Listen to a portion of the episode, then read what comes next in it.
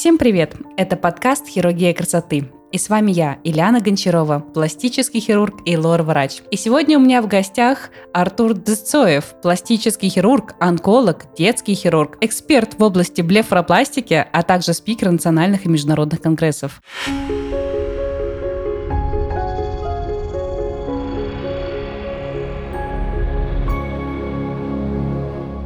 Привет, Артур.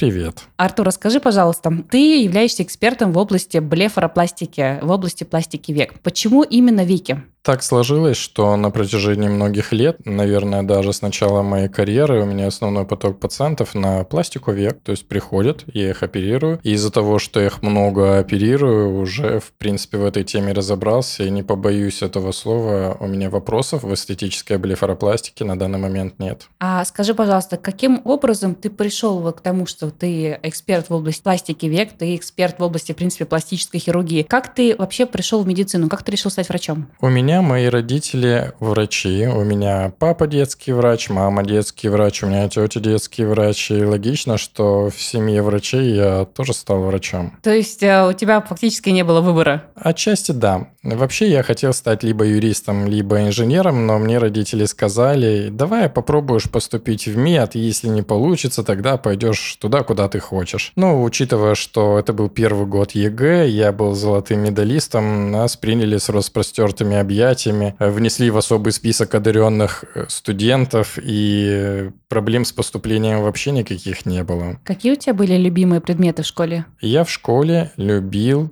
наверное, биологию и любил математику, потому что они мне легче всего удавались интересный набор. Вроде математика такая э, математическая наука, там формулы, расчеты, а биология это совсем другое, это такое больше естествознание. И удивительное сочетание. Наверное, поэтому у тебя был выбор или там или инженер, или медик, то есть можно было и туда, и туда направиться. Согласен, да. Но почему математика? Потому что нас очень круто учили математике. Я даже выигрывал какие-то местечковые олимпиады. А по биологии нас постоянно отправляли как команду от школы на разные разные конкурсы. И мы на этих конкурсах тоже выигрывали. Надо было рисовать карту местности, рассказать там про какие-то эмбриогенезы или еще что-то. То есть у нас очень крутая была биологическая служба тоже в нашей школе. Кстати, еще нам преподавали экономику уже ближе к старшим классам, она тоже мне удавалась. Мне экономика тоже нравилась. Она нравилась, наверное, как э, математика, то есть за счет своей логики и расчетов, или это нравилось просто как некие сведения и знания о структуре этого мира? Наверное, больше как знание о структуре этого мира, потому что экономику нам преподавали больше как какую-то психологию людей. То есть вот э, я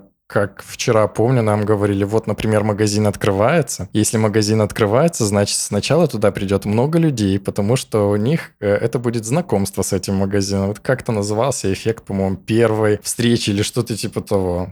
Поэтому мне вот э, экономика нравилась в первую очередь с точки зрения психологии. Тем более, если вот сейчас даже смотреть в эти все фундаментальные законы, которые нам преподавали в школе, на этих фундаментальных законах сейчас, в принципе, все и строится, потому что я очень легко нахожу параллели между какими-то сложными законами. Или если зайдешь на какой-нибудь подкаст или посмотришь видео в YouTube, где объясняют сложные экономические моменты, очень легко находятся параллели, и они как раз-таки на этих простых законах экономики, о которых нам рассказали еще в школе. Это потрясающе. В какой степени даже завидую твоему обучению в школе, потому что у меня не было экономики. И я, кажется, начала о ней узнавать только уже в университете, и то изучая литературу самостоятельно дополнительно. Так что это здорово, что ты это видишь в жизни. А скажи, какие-нибудь школьные знания тебе пригождаются в работе сейчас? Да, мне очень сильно нужна бывает математика, потому что в пластической хирургии многое завязано на разметках, на расчетах, особенно именно геометрия нужна, потому что если мы хотим получить замечательный результат с минимальной длиной шва, то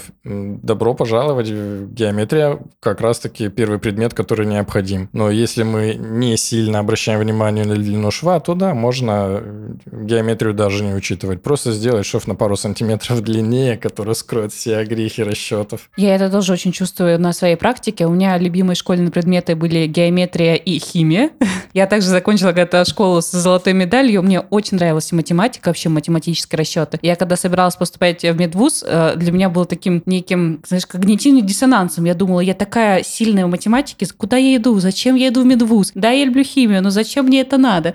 И вот сейчас, когда я в пластической хирургии, я так благодарна своему тогда еще учителю по математике, что мне объяснили элементарные законы геометрии и расчетов. И сейчас, когда я делаю носы, я все считаю по миллиметрам. У меня в голове такой 3D геометрия, как пойдет нос, если вот там вот столько ты сечь кости и поставить туда-то, туда-то. То же самое с блефаропластикой. Когда делаю блефоро, замечаю, что в зависимости от того, как ты разметил, как ты рассчитал движение ткани, так у тебя и ляжет и ткань, и пойдет действительно шов, и будет смотреться века. И это действительно то, что нам нужно в пластической хирургии. Поэтому э, знания математики, геометрии, они действительно пригодились. Согласен, Ильян. Кстати, сейчас уже геометрии в пластической хирургии в современном образовании уделяют не так много внимания, хотя еще в середине прошлого века был пластический хирург Лимберг. У него есть целое э, руководство по планированию местно-пластических операций и если рассматривать его как специалиста, который написал очень крутую книжку, то, чтобы вы знали, за рубежом его фамилия до сих пор известна, и даже Z-пластикой называют пластик по Лимбергу. То есть вот за рубежом есть пластика по Лимбергу, это Z-пластика. У нас просто называют пластика встречными треугольниками. Автора почему-то забывают. То есть наш соотечественник, он открыл целую веху в пластической хирургии, но сейчас она забывается. И книжки, и в интернете нет. Ее можно найти только в библиотеках, посмотреть, почитать. И там как раз-таки рассказывается, как сделать рубец покороче, эффективнее. И получается, что, зная вот эту геометрию в пластической хирургии, ты будешь получать отличные, даже супер крутые результаты. А если этим не заниматься, то шов может оказаться реально в 10 раз длиннее, а эффект окажется плюс-минус таким же. То есть тут вопрос целесообразности. Стоит ли делать большие швы и получать какой-то там результат, или сделать максимально эффективно короткие швы, максимально эффективно разметить все и получить максимально доступный результат с минимальной травматизацией. И это все было разработано у нас в стране. Но сейчас особо на это не упирают и особо не учат этому.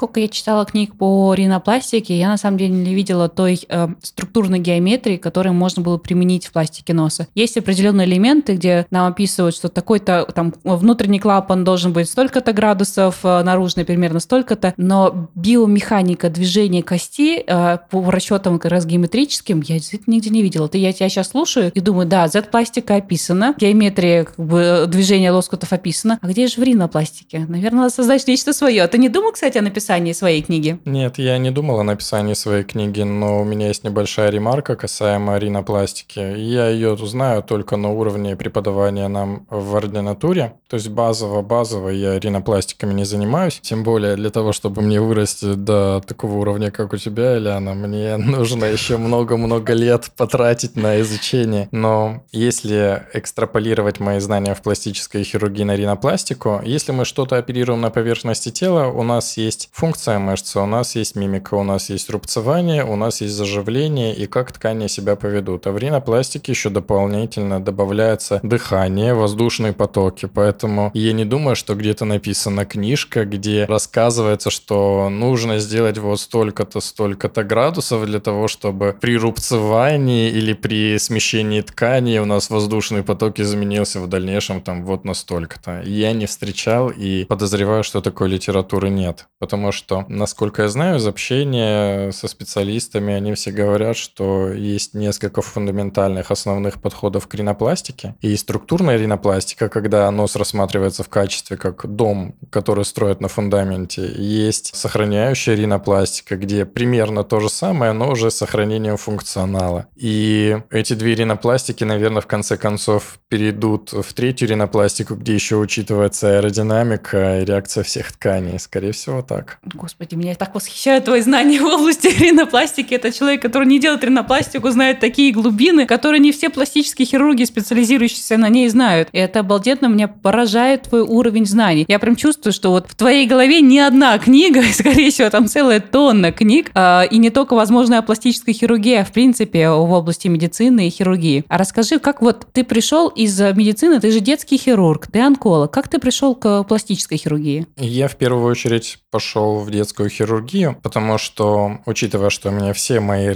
родители врачи, родственники врачи детские, я поступил сначала на педиатрический факультет, где мы помимо того, чтобы лечить, учиться, как лечить взрослых, мы еще учились лечить детей. После этого я поступил в детскую хирургию, и в какой-то момент после ДТП к нам привезли девочку, у которой была большая травма бедра, а у нас не было микрохирургической службы для того, чтобы это бедро восстановить, и ее отправили в Москву, где ее в итоге вылечили и шили сосудики, и у нее все восстановилось, она выжила и сохранила ногу, и осталась здоровой. Но после вот этого случая я подумал, что было бы хорошо изучить микрохирургию, чтобы потом никому не обращаться, а уже самим заниматься этими всеми реконструктивными операциями. И в итоге выяснилось, что микрохирургия, она относится к пластической хирургии, и я поступил в пластическую хирургию для того, чтобы заниматься микрохирургией. Это в каком городе произошло? Это произошло во Владикавказе. И я там проходил интернатуру по детской хирургии в нашей республиканской больнице. К нам поступила девочка с большой-большой травмой. То есть э, желание поднять уровень медицины в той клинике, где ты работал, в той больнице, побудило тебя к тому, чтобы приехать в Москву и начать изучать э, пластическую хирургию и микрохирургию. Да, я захотел таким образом изучать микрохирургию, э, шить под микроскопом мелкие сосудики, нервы сопоставлять для того, чтобы восстанавливать функционал, а делать различные реконструктивные операции. То есть вот заниматься серьезной, а, настоящей хирургией, где ты с утра до вечера на работе, когда там в интернете появляются картинки, что вот хирург там 20 часов оперировал, потом с ног валится. Это вот как раз-таки микрохирургия относится к такой сфере, когда ты сидишь, что-то там шьешь под микроскопом долго-долго-долго, а потом ждешь, чтобы все получилось и все было отлично, и у тебя анастомоз, это место сшивания сосудов, функционировало, не было у него никаких проблем, что чтобы не пришлось потом переделывать этот анастомоз. И я, да, хотел поднять уровень нашей медицины, но для того, чтобы работать микрохирургом, нужен микроскоп. А у нас в клинике микроскопа на тот момент не было. И получилось, что я поступил в пластическую хирургию, чтобы быть микрохирургом. Нам на конгрессах говорили, вот, учитесь, э, станете микрохирургами, микрохирургов не хватает, вас везде возьмут. В итоге оказалось, что в Осетии я как микрохирург не пригодился, потому что нет условий. В Москве те люди, которые говорили, что не хватает микрохирургов, я обращался к ним, они говорили, Артуру наш штат укомплектован, нам микрохирурги сейчас не нужны. Ну, они в целом нужны, но сейчас не нужны. В итоге оказалось, что учась в ординатуре по пластической хирургии, потратив огромное количество времени на то, чтобы изучить различные микрохирургические лоскуты, особенности кровоснабжения, иннервации, тренируясь под микроскопом ежедневно, сшивая там сотни этих сосудов, в итоге я окончил ординатуру и оказалось, оказалось, что это все зазря, и никому я такой хороший человек не нужен. Но учитывая, что это все-таки ординатура по пластической хирургии, по помимо микрохирургии, нас еще обучали эстетическим операциям. И когда у меня не получилось уйти стать микрохирургом, я пришел в частную клинику, сказал, я вот пластический хирург, отлично знаю микрохирургию. Они мне говорят, нам микрохирурги не нужны. Я говорю, ну я еще знаю эстетическую хирургию, давайте я буду эстетикой заниматься. Они говорят, а вот это интереснее, а что ты умеешь? Ну, у нас, как у всех э, заканчивающих ординатуру, бывает базовый набор операций, которыми мы владеем. Это увеличение груди, пластика живота, липосакция и блефаропластика. Я сказал, я вот эти операции умею базово делать. А учитывая, что я читал огромное количество литературы. Еще, будучи в ординатуре, перечитал просто тонны литературы, которая описывает и микрохирургию, и эстетическую хирургию, блефаропластику. Почитал большое количество вот этих разных методик. И единственное, что оставалось делать, это в своей практике их применять, потому что у одного автора крутая методика, у другого автора крутая методика. У всех авторов крутые методики, только какая методика в моих руках будет выглядеть лучше, я еще не знал. И начал делать блеф блефаропластику. Блефаропластика на тот момент у меня стоила 19 тысяч рублей. Это низ по рынку на тот момент. Это, представьте, по нынешним меркам, если блефаропластика, там круговая блефаропластика будет стоить 1040 примерно. Вот так же это цена была 2016 низкая. год, я так да, понимаю. Да, это 16 год.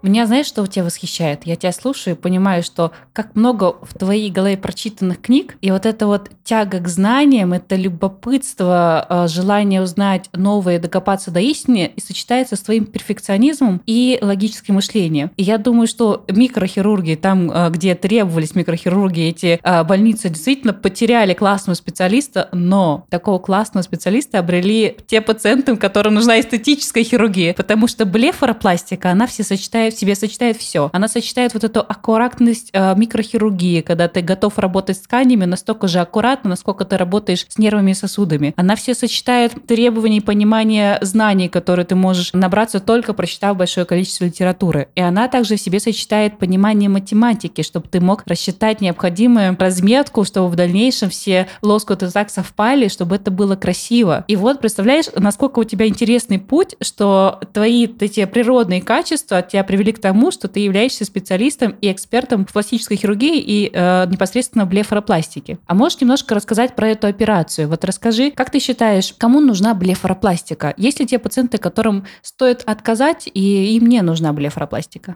Если рассматривать показания к блефаропластике, то э, если в первую очередь мучает уставший взгляд, которого до этого не было, то это один из признаков того, что можно сделать блефаропластику и значительно улучшить. Есть, конечно же, определенный процент пациентов, которые говорят, доктор, у меня есть тут излишек кожи, удалите его, пожалуйста, потому что он мне мешает, он меня раздражает, я жить с ним не могу. Но тут нужно понимать, мы хотим оперировать излишки или мы хотим оперировать взгляд, потому что лишнюю кожу можно найти и у двух-трехлетнего ребенка, но этот излишек никак не мешает. Точно так же приходят пациенты. Есть, кстати, определенная когорта пациентов. А если вы смотрите активно различные фильмы, то у главных героинь можно очень часто увидеть именно определенное строение глаза. Это с внутренней складкой. То есть на верхнем веке как такового нависания не бывает, а именно вот э, какая-то небольшая ямочка. Можно выразить как э, скелетизация верхнего века. И вот такая анатомия у пациентов. На ней лишняя кожа появляется уже из 30 лет, но независимо от того, будем мы удалять эту кожу или не будем удалять, она и складочка, даже если исчезнет,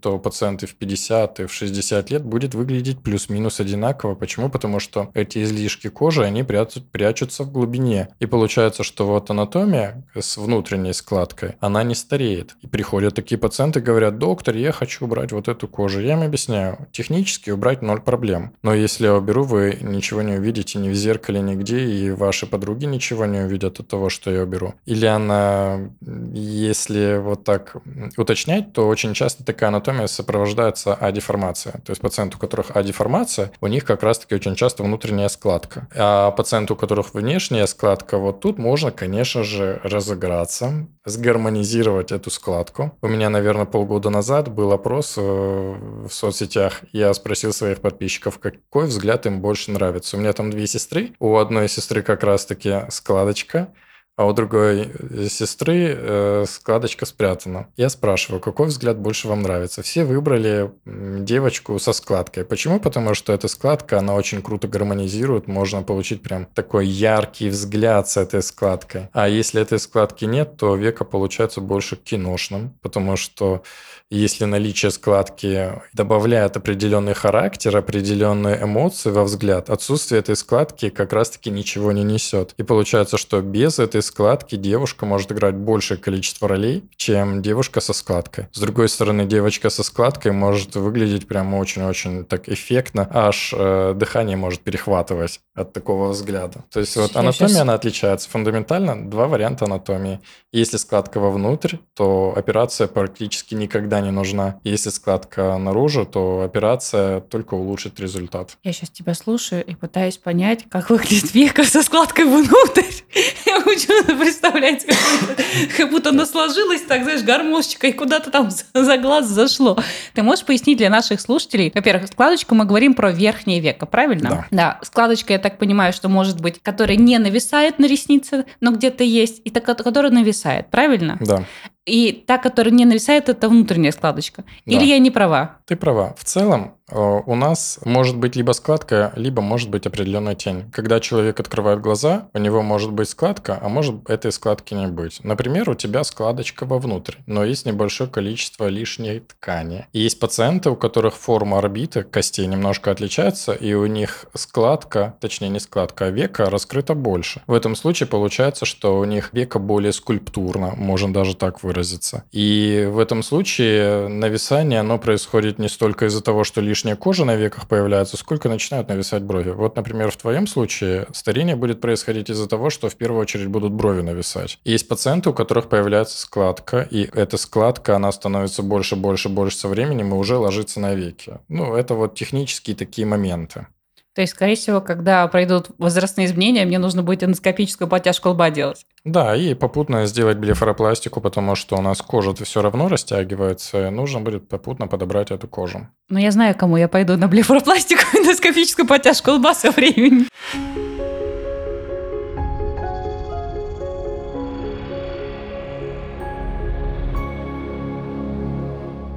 Слушай, расскажи, пожалуйста, я вот очень много слышу информации, и я как пластический хирург я понимаю, но понимаю, что наши слушатели, они просто э, слышат много-много как бы, технической информации и, может быть, даже в этом не разбираются. Ты можешь описать в общем немножко о своей методике? Вот ты говорил когда-то, что у каждого хирурга есть свой почерк, и у тебя тоже есть свой почерк. Ты можешь охарактеризовать вот твои результаты? К чему ты стремишься? Я стремлюсь к гармонизации взгляда. Когда-то давным-давно я в одной книжке умной прочитал, что нужно стремиться к золотому сечению. Там на основе этого золотого сечения еще описали подтяжки лба, подтяжку средней зоны лица, длину там века относительно складки, вот эти все пропорции. Реально получается, что если мы следуем и хотим получить золотое сечение, у нас получаются красивые результаты. Доходит до того, что вот еще год-два назад ко мне пришла одна девочка, она нарисовала себе веки, и в процессе общения я упомянул, что я стремлюсь получить золотое сечение. Она говорит, вот в эту сторону да, а в другую сторону, то есть сверху вниз вы стремитесь получить золотое сечение, я еще хочу слева направо получить золотое сечение. В итоге она нарисовала, что она именно хочет получить, и учитывая, что я уже знаю, какие маневры приведут к каким изменениям, я просто модифицировал чуть-чуть операцию, и буквально через 2-3 месяца мы получили то, что она именно рисовала один в один. То есть вот рисунок можно было перенести на ее веки, которые у нас получились. Характеризуя мою именно методику, нет как таковой методики. Да, мне каждый год кажется, что вот там это авторская методика, никто больше так не делает, потом опять читаешь дальше литературу, как там оперировали 150 лет назад, и понимаешь, что 150 лет назад это уже пройденный этап, и тогда тоже какие-то маневры использовались. Вообще, если отходить немножко от темы, блефаропластика, она пошла в массы после одной француженки. Честно, я забыл ее фамилию, она оперировала лет 300 назад, она первая, кто написала монографию по блефаропластике. Тогда они еще оперировали без перчаток, оперировали как получается, но она первая, кто описала монографию, после этого блефаропластика пошла в массы, потому что до этого момента блефаропластику передавали из поколения в поколение, никто не делился, как выполняется блефаропластика. А в целом, самая первая блефаропластика считается блефаропластику первобытных людей, когда они старческий выворот века лечили, прижигая каленым железом, или что у них там было э, раскаленное. То есть раскаленным каким-то материалом они прижигали века для того, чтобы оно не выворачивалось. Но это вот э, самые-самые древние Слава методики богу, операции. мы сейчас живем в 21 веке, и нашим пациентам не нужно испытывать такие подобные страшные мучения. Но очень интересная э, экскурсия в историю. А когда девушка делала свои первые блефаропластики, они там использовали анестезию? Ты не читал? Я думаю, они просто использовали запрещенные различные препараты, и за счет этого получалась и анестезия тоже. С другой стороны, никто не отменяет, что еще рауш-наркоз, когда бьют тяжелым предметом по голове, и человек выключается, существует уже очень-очень долгое время. Сейчас его не используют, к счастью. Опять же, это все архаичные методики, которые лучше сейчас вообще не использовать. Слава богу, слава богу. Скажи, пожалуйста, как ты считаешь, сколько может держаться результат после операции? Блефаропластика, она обычно дает результат на 10 лет. Считается так, что 10 лет. Но в зависимости от анатомии результат может быть как и год, два, три, так и 15-20 лет. В целом, те пациенты, которые ко мне приходят и которые идут на операцию, которым я говорю, что будет эффект, у них эффект держится от 10 лет и больше. Почему? Потому что лишней ткани нет, века выглядит уже иначе, взгляд становится ярче, а мы подправили игру света и тени, и из-за этого эта игра света и тени, она сохраняется долго и счастливо. То есть пациент может ходить многие-многие годы до того момента, как потребуется следующая операция. Плюс я сейчас очень так активно обращаю внимание на то, что у нас на веках есть определенный мимический объем. А что это означает? Условно говоря, любой человек должен закрыть глаза, приподнять брови, у него глаза не должны открываться. После блефаропластики мы делаем небольшую гиперкоррекцию, забираем чуть больше кожи. И получается, что если человек закроет глаза, приподнимет брови, у него глаза слегка приоткроются. К полугоду это приоткрывание, оно исчезает. И получается, что тот результат, который мы получаем через полгода, этот результат будет сохраняться очень и очень долго. С другой стороны, есть пациенты, которые себе колят ботокс в лоб, они никогда не пользуются мимикой, никогда не приподнимают брови, и у них результат может сохраняться еще дольше, потому что кожа не растягивается, нет необходимости. А если у пациентки активная мимика, то кожа растянется, и результат потеряется быстрее. То есть в первую очередь мимика влияет на это все. С другой другой стороны, опять же, очень важный момент, если пациентка приходит и у нее нет излишка кожи,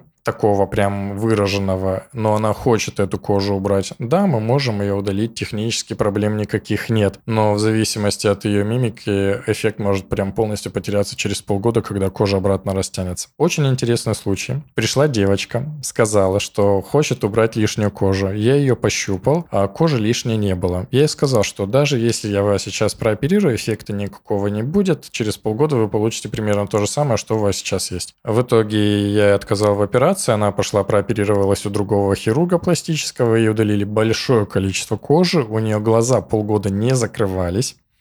Но учитывая, что это была операция на верхних веках, глаза когда-нибудь да закрываются. И в итоге через полгода у нее глаза закрылись, она все это время капала капли в глаза.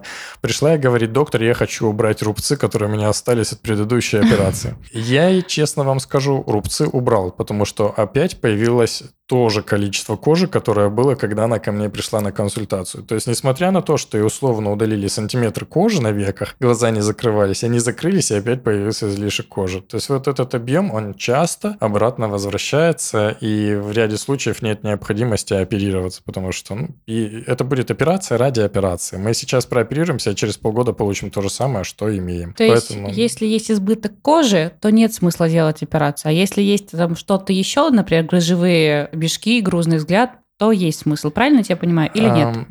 Внесу уточнение, почти правильно. Излишек кожи, если есть, он может быть реальным излишком кожи. Сейчас у меня, например, это пока только концепция, я ее поделюсь, но активно пока не использую. А не было сравнения, не сравнивал и не хочу тестировать на своих пациентах, потому что, ну, это неправильно. Пациенты платят деньги за то, чтобы получить отличные результаты, не за эксперименты над ними. Но у меня есть мнение, которое требует проверки. Условно говоря, лишнюю кожу мы как можем поймать на верхних веках? Стоит приподнять брови, закрыть глаза, если мы можем собрать кожу, то вот этот чипок кожи, он будет лишний. И вот настолько мы однозначно, достоверно, на миллион процентов получим эффект. Если кожа не собирается в складку на приподнятых бровях, то по коже мы практически уже не можем ничего получить. Даже если мы удалим лишнюю кожу, все равно эффект по коже будет минимальный. Тогда мы переходим на маневр работы с объемами. И можем уже забирать объемы. Это может быть грыжа, это может быть частично мышца, это могут быть руфы, окружающая жировая клетчатка, перераз распределение ткани, и это уже работа с объемами, это работа со светом и тени, тенями. То есть, если рассматривать в целом операцию, как мы ее выполняем, мы анализируем в первую очередь излишек кожи и смотрим во вторую очередь на рельеф. Ну или наоборот, в первую очередь на рельеф, а вот во вторую очередь на излишки кожи. Излишки кожи мы можем удалить, а с рельефом мы должны поработать фигурно для того, чтобы у нас века выглядело замечательно. И игра света и тени нам создавала вот пресловутое золотое сечение. Рельеф – это мы говорим про э, пациентов возрастных или это может быть и у молодых тоже? Это может быть любой пациент, потому что есть определенное количество пациентов, даже в возрасте 18-19 лет, когда они приходят, а нависание у них настолько сильное, взгляд настолько тяжелый, что забрав объемы, мы им очень круто откроем взгляд, им просто легче будет даже смотреть из-за того, что объемы эти ушли. Поэтому анатомия, она очень сильно отличается, и нужно именно смотреть, есть ли излишек объемов или нет. То есть мы можем увидеть излишек кожи, если есть морщинки, кожа собирается в складочки, и мы можем увидеть излишек объемов. Это если у нас какое-то грузное нависание. Угу. Скажи, пожалуйста, а как ты вот относишься и довольно популярной и в интернете обсуждаема э, техника нижней блефропластики э, с перераспределением грыжевых мешков? То есть, когда мешочки под глазами э, перераспределяют в глубокую слезную борозду. Я к этой методике отношусь неоднозначно. Почему? Потому что я уже достаточно давно занимаюсь блефропластикой с распределением, перераспределением, переорбитопластикой. Это все одна и та же операция, просто разные названия. Несколько лет назад наверное, годика три или четыре назад был конгресс, где собрались офтальмологи и пластические хирурги, и все говорили, современная методика блефаропластики – это блефаропластика с сохранением жиров. Потом буквально год-два назад я был на других курсах, где мы как раз-таки изучали последствия блефаропластики, какие-то такие дополнительные осложнения, и там э, спикер говорит, вот делаю сейчас блефаропластику с распределением, а потом как себя этот жир поведет в дальнейшем, непонятно. Где-то он фиброзирует, адаптируется, где-то еще что-то, но нужно понимать, что методика методики рознь. Если делать блефаропластику с распределением мало хирургов, которые видели своих пациентов через год, полтора-два, недавно, ну, когда там в ноябре был конгресс или в декабре, я как раз-таки рассказал про свои блефаропластики с распределением, где я слежу за ними через полтора года после операции и вижу, как что меняется. И если рассматривать именно носослезную борозду, то эта носослезная борозда, она где-то на треть э,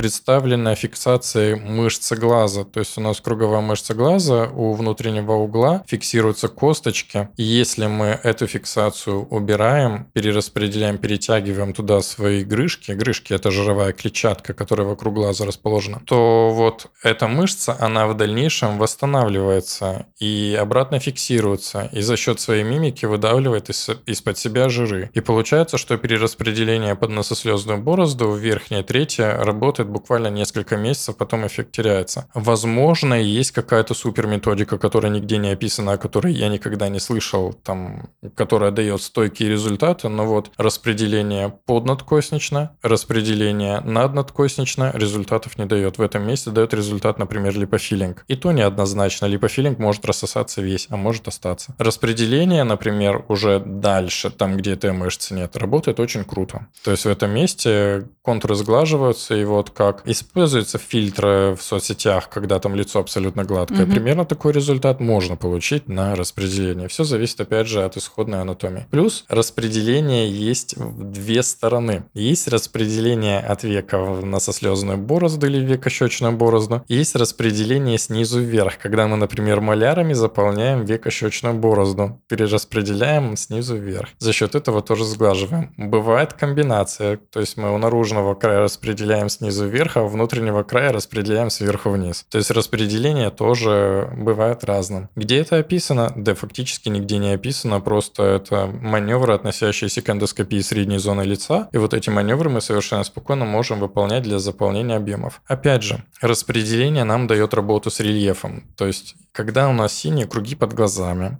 что в этих синих кругах у нас два компонента. Первый компонент – это борозда, куда падает тень от солнца, а, ну или от света. А вторая, э, второй компонент – это синева кожи. У нас кожа настолько тонкая на нижнем веке, что через кожу просвечивается мышца. И из-за того, что мышца просвечивает через кожу, получается, что вот эта синева появляется. Как с этим бороться? С первым компонентом, который является бороздой, нам нужно избавляться от этой борозды. Либо ее чем-то заполнить, это может быть филлер, это может быть жир, это может быть перераспределение грыж. Либо убрать возвышение вокруг этой борозды для того, чтобы борозда сгладилась. Это может быть, опять же, просто обычная блефаропластика любая. Например, на средней зоне лица кто-то делает липосакцию, я не делаю. Ну, и не думаю, что это будет особо эффективно. И экспериментировать не хочу, как я уже говорил. А с синевой кожей как бороться? Нужно что-то сделать для того, чтобы увеличилась толщина кожи. Как правило, из пластической хирургии выполняется липофилинг наножиром этот жир потом рассосется, останется после него фиброз. Этот фиброз, он сделает кожу толще и через нее меньше будет просвечивать подлежащих тканей. Ну и косметологи тоже колят, кажется, коллаген для того, чтобы кожа стала толще. Но я точно вот не знаю, по вопросам косметологии я все-таки слаб.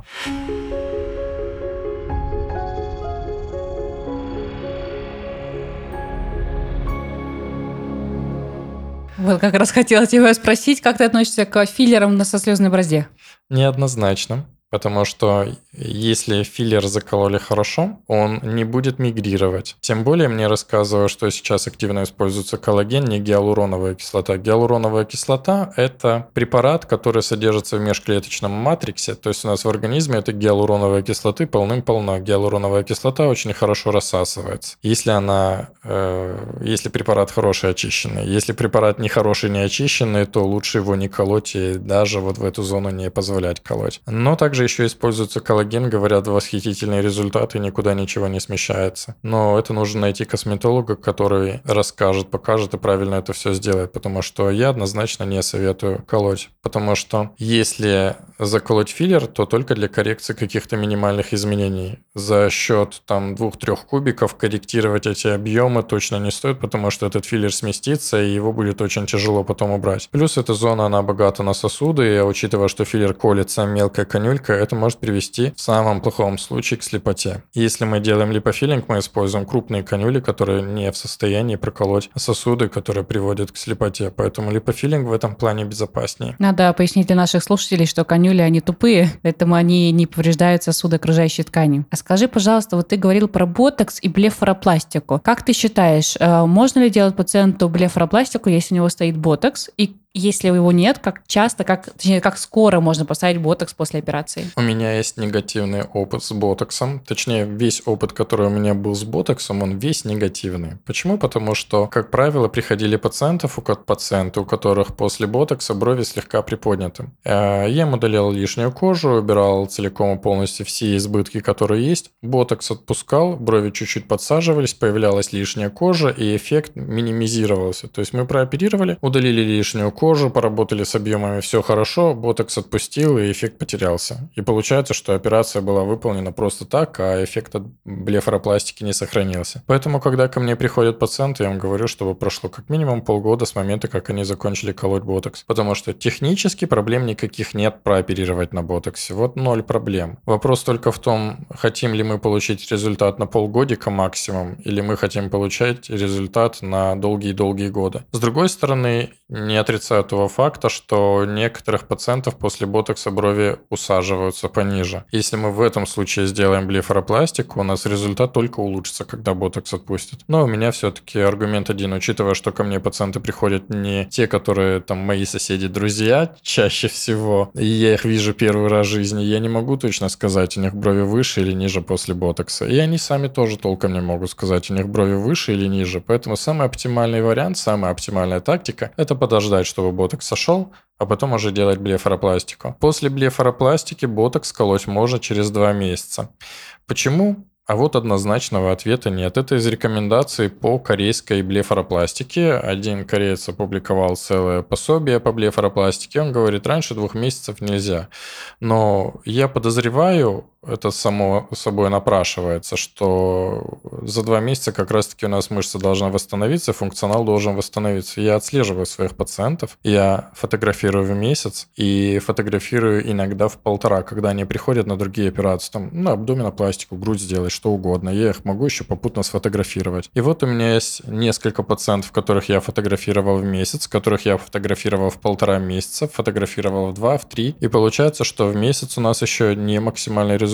Мы максимальный результат получаем где-то в полтора-два месяца. И как раз-таки очень хорошо вот эта рекомендация колоть ботокс два месяца ложится на вот эту реабилитацию по мышце, по функционалу всех этих тканей, которые у нас восстанавливаются. Очень интересная ремарка, о которой не знает, наверное, ни один пластический хирург. Ильяна, вот э, скажи, пожалуйста, ты слышала, можно ли делать блефаропластику до или после лазерной коррекции зрения? Как ты считаешь? Я спрашивал офтальмологов, а, у меня есть ответ слушай, офтальмолога. Но мне кажется, она не является противопоказанием к операции. Единственное, что я сама когда-то делала лазерную коррекцию, и у меня развился синдром сухого глаза. И мне было дискомфортно, наверное, ну, месяца три после операции. И, наверное, если такого осложнения нет, то можно делать хоть сразу. Если такое осложнение есть, то тут надо подождать. Все-таки при блефаропластике, если чуть-чуть не подзакрывается века, это же тоже потенцирует синдром сухого глаза. Поэтому, наверное, там надо все-таки выждать определенный период, прежде чем делать операцию. А какой тебя есть ответ от офтальмолога? А, офтальмологи сказали, что после блефаропластики ближайшие 6-8 месяцев лучше не делать лазерную коррекцию, потому что эластичность века еще не восстановилась, и могут быть проблемы с фиксацией и в целом с позиционированием аппарата. После лазерной коррекции, то, что ты сказала, вот один в один, я с тобой согласен. То есть вопрос, что если делать лазерную коррекцию и блефаропластику, лучше сначала сделать лазерную коррекцию, а потом уже блефаропластику. Либо сделать блефаропластику не раньше, чем через полгода лазерную коррекцию коррекцию. Как интересно. Слушай, никогда об этом не, не, не спрашивала, интересовалась. Обычно у меня у меня носы, и у меня пациенты спрашивают, можно ли делать лазерную коррекцию носы, и там вообще противопоказаний нет. А вот блефропластика, это, конечно, интересно.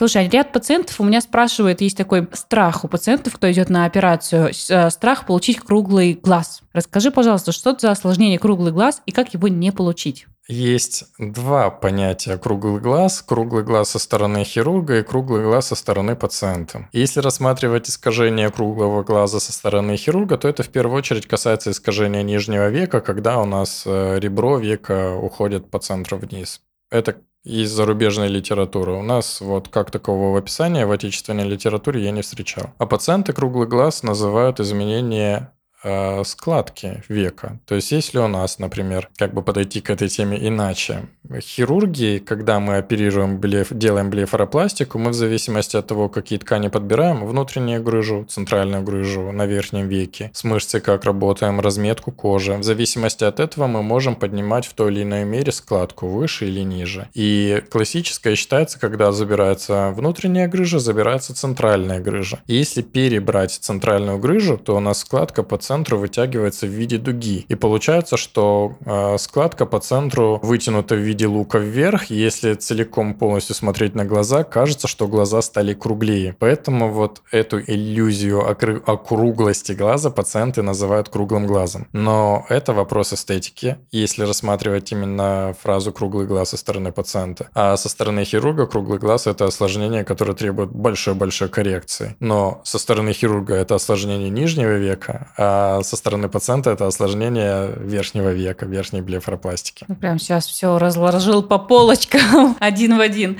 Скажи, пожалуйста, еще такой вопрос. А, некоторые пациенты, кто-то боится, а кто-то хочет получить лисьи глазки. Что такое лисьи глазки? Касаемо лисьих глаз, у меня было прям, прям очень такое фундаментальное исследование вот этих всех изменений или модификаций взгляда. Лисий взгляд – это когда у нас наружный угол глаза выше внутреннего угла глаза. Но это неоднозначно, потому что, в общем, тема сложная. Если сильно упрощать, то у нас истинный наружный угол глаза, вот где у нас комиссура век, где у нас спайка верхнего и нижнего века, в этом месте этот наружный угол глаза у подавляющего большинства пациентов этот, глаз, этот угол выше. А лисий взгляд – это как раз-таки работа со светом и тенью. Когда мы, например, убираем складку, которая уходит ниже наружного угла глаза, вот как у меня, например, уходит складка ниже, угу. если мне эту складку приподнять и убрать, то у меня получится лисий взгляд. То есть это есть только.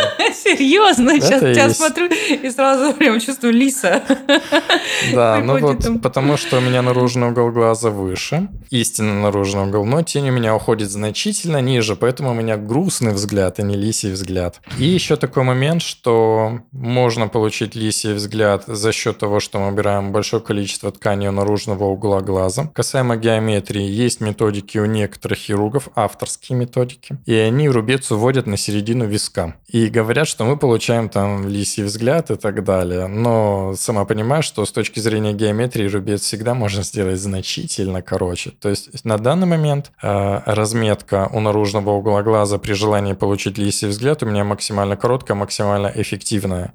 Ближайшие стандартные разметки оказываются длиннее где-то на сантиметр для того, чтобы мы это получили. Поэтому работа у наружного угла глаза, она весьма-весьма деликатна. Многие хирурги для того, чтобы не уводить слишком длинный шов, делают еще височный лифтинг эндоскопический. Это когда доступ у нас в волосах, и с помощью эндоскопа у нас ткани натягиваются вверх и наружу. Ну вот сюда. И за счет того, что у нас с помощью эндоскопии это все утягивается, нависание у наружного края глаза у нас уменьшается. И получается, что нет нависания у наружного угла глаза, а взгляд становится раскосым, и глаза приобретают и лиси, становятся лисьями. Но, опять же, тут тоже нужно смотреть по мимике, по функционалу, потому что это достаточно серьезная тема. Легче ее, конечно же, рассказывать на консультации, потому что я могу показать у зеркала. Но фактически какая у нас ситуация? Если мы делаем эндоскопический лифтинг и подтягиваем наружный угол бровей, хвост бровей, либо мы подтягиваем ткань верхнего века наружу, то у нас еще есть функционал круговой мышцы глаза. То есть эффект от этой операции может исчезнуть целиком и полностью, если пациентка будет зажмуриваться. Стоит просто взять и потянуть у, к наружному краю кожу, натянуть по максимуму, чтобы у нас уже у зеркала получился эффект лисих,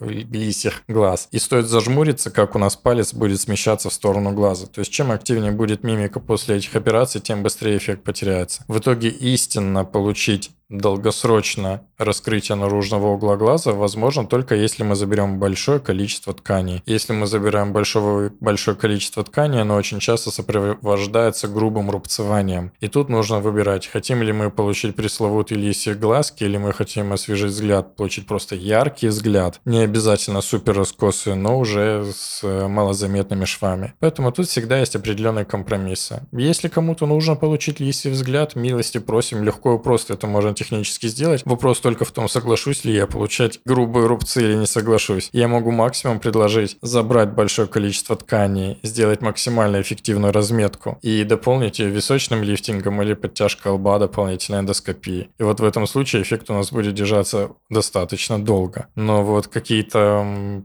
полумеры с большими швами – это не ко мне.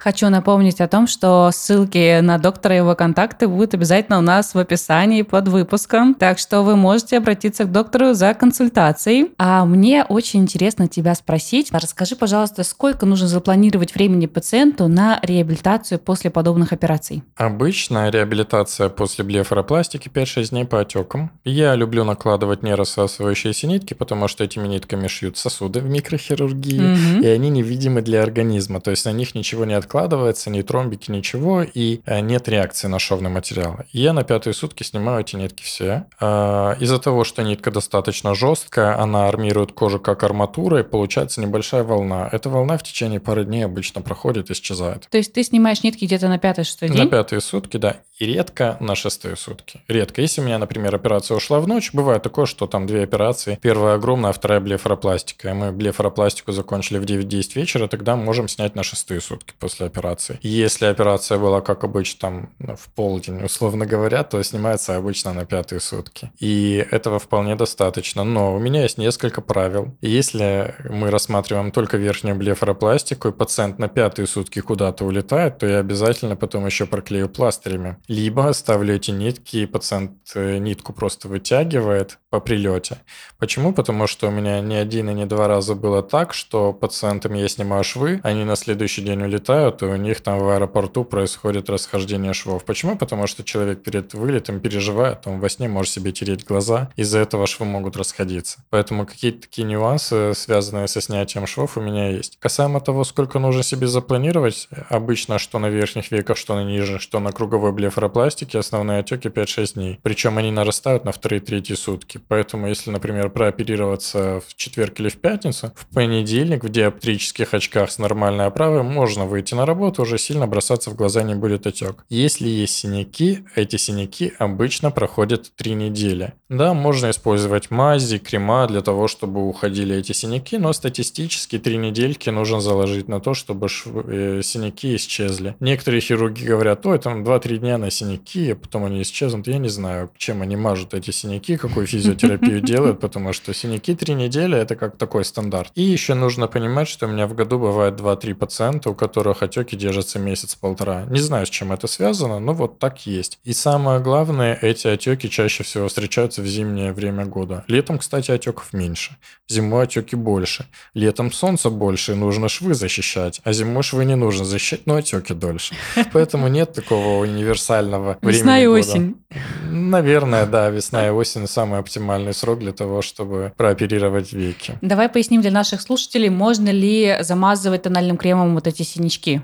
У меня неоднозначная реакция на это все. Почему? Потому что замазывать кожу можно. Нет ограничений, кожа, она хорошо отреагирует. Но тональный крем на швах, он может вызвать раздражение. Не зря же косметику пробуют на глазах кроликов для того, чтобы понять, раздражает или не раздражает. Если косметика хоть маломальски раздражает ткани, то попадая на шов, если шов будет раздражаться, он будет становиться грубым, красным, гипертрофированным, заметным. А нам это не нужно. Поэтому по-хорошему исключить исключить косметику, либо использовать дорогую качественную косметику, которая не будет раздражать швы. Я оперировал свою медсестру, делал ей блефаропластику, она на вторые сутки уже начала краситься так густо тенями, смоки айс и все остальное, чтобы никто не заметил. И швы у нее исчезли. Но это не говорит о том, что у каждого человека на смоки айс эти швы будут исчезать. Может, она открыла какую-то секретную косметику для смоки айс, которая еще положительно влияет на швы. Кто знает, кто знает. Возможно, возможно, да.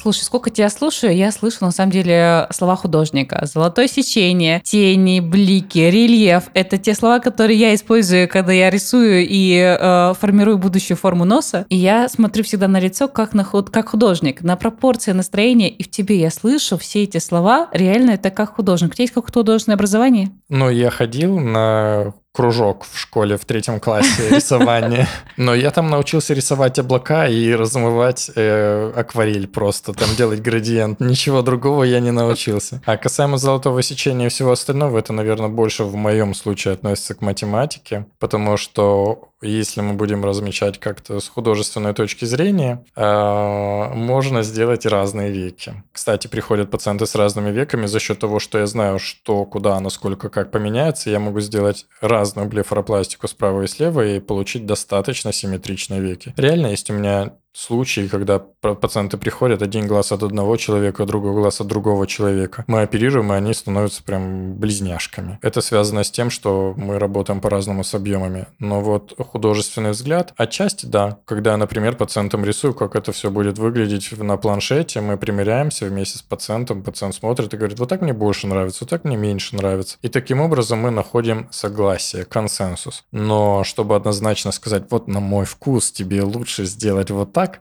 Да, есть. Не спорю, у меня мой вкус тоже есть, я знаю, как мне нравится, и, к счастью, ко мне приходят пациенты, которым нравится э, результат, который мне нравится. Чаще всего так и оказывается. И есть пациенты, которые хотят конкретно тот вариант, который они видят в голове, который они для себя уже где-то в каких-то редакторах собрали. Я им точно так же могу сделать и получить этот результат. Они восхищаются, довольно счастливы.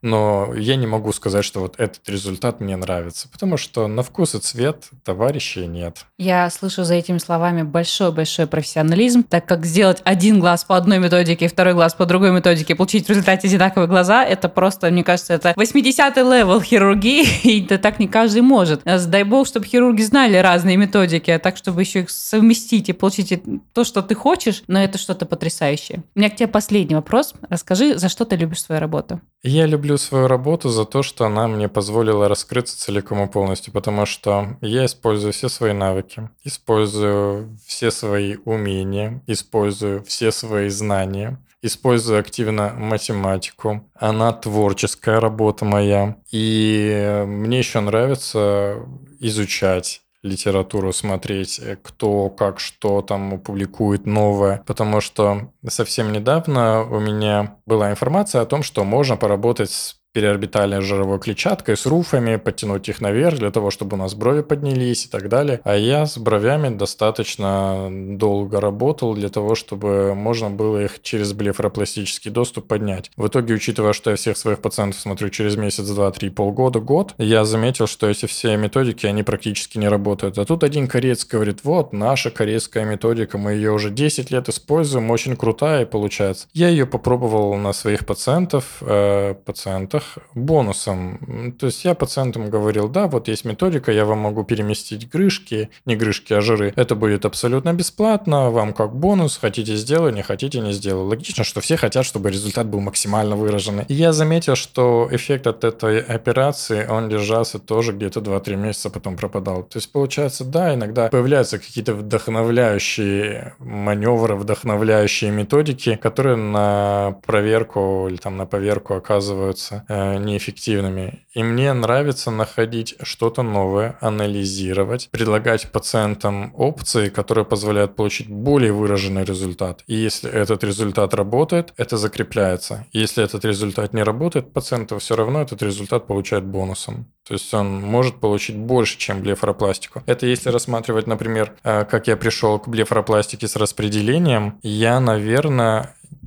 около полугода работал над тем, чтобы очень чисто выходить в слои. Потому что я общался с ребятами, которые со мной учились, уже все делали блефоропластику с распределением, а я делал пока простую блефоропластику. А учитывая, что все делают блефоропластику с распределением, это уже тренд, я тоже должен был изучить эту тему. И где-то полгода у меня заняло только то, что я начал выходить чисто в слой. И если сейчас сравнивать с теми ребятами, которые делают блефоропластику с распределением, у меня малотравматичная, практически бескровная блефоропластика. Я могу там разложить на эти все слои, хорошо это все собрать, сделать распределение. Благодаря тому, что я чисто в эти слои захожу, вижу всю анатомию, например, я очень легко вошел в эндоскопию средней зоны лица, потому что до этого я делал эндоскопический височный лифтинг, эндоскопическую подтяжку лба, делал блефоропластику с распределением, а тут осталось всего лишь 2 сантиметра дальше пойти. В итоге после курсов по эндоскопии средней зоны лица я начал очень активно и просто это все выполнять выполнять. И получается, что за счет того, что нет травматизации, ткани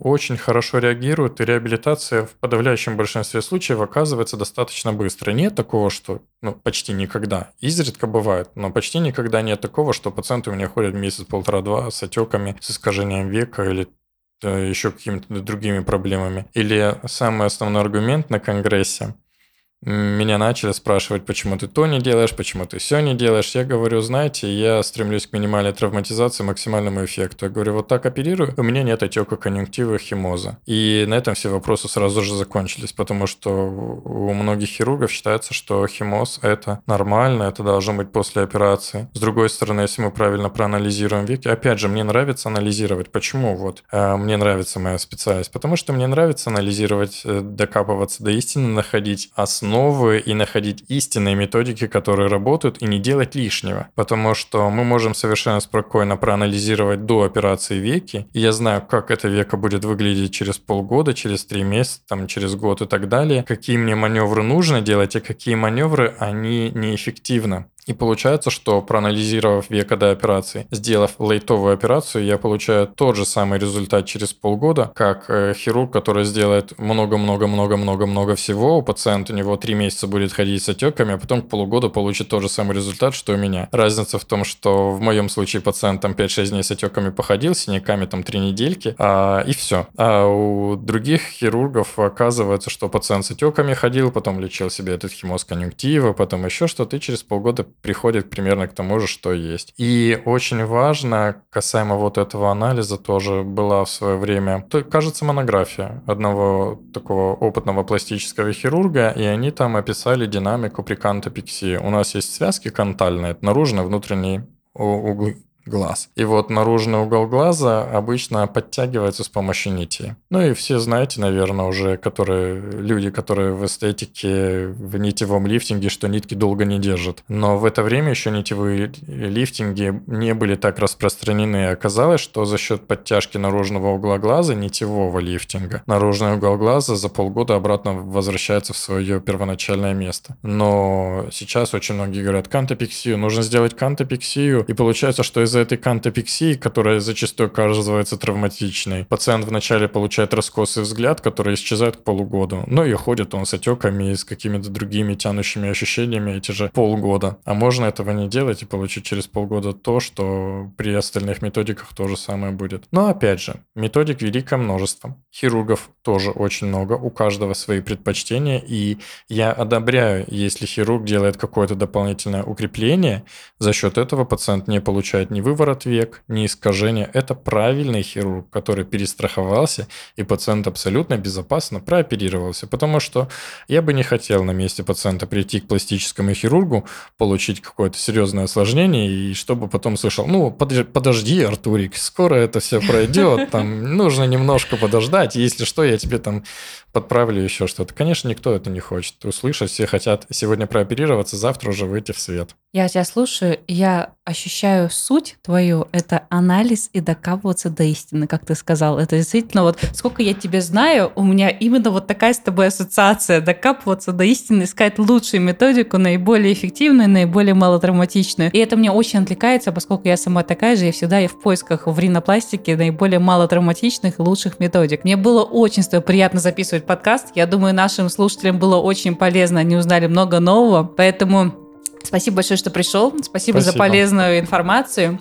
А мы с вами не прощаемся и обязательно услышимся в следующих выпусках. Всем пока-пока. Пока. -пока. пока.